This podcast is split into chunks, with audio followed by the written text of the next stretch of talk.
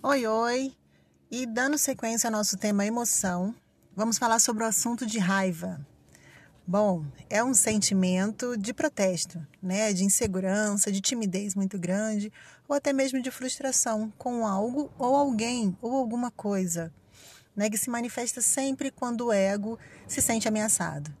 Então, vamos prestar atenção mais nos sentimentos, mais nas nossas emoções. Né? Quando a gente se sente frustrado, chateado é, com alguém, o nosso ego se sente ameaçado, que é onde sobressai esse sentimento que é a raiva, que não é legal, né? A raiva é um sentimento negativo que ele tem que ser controlado. Então, como tudo na nossa vida, tem que ser controlado, as emoções também têm que ser controladas, elas têm que ser balanceadas, ok?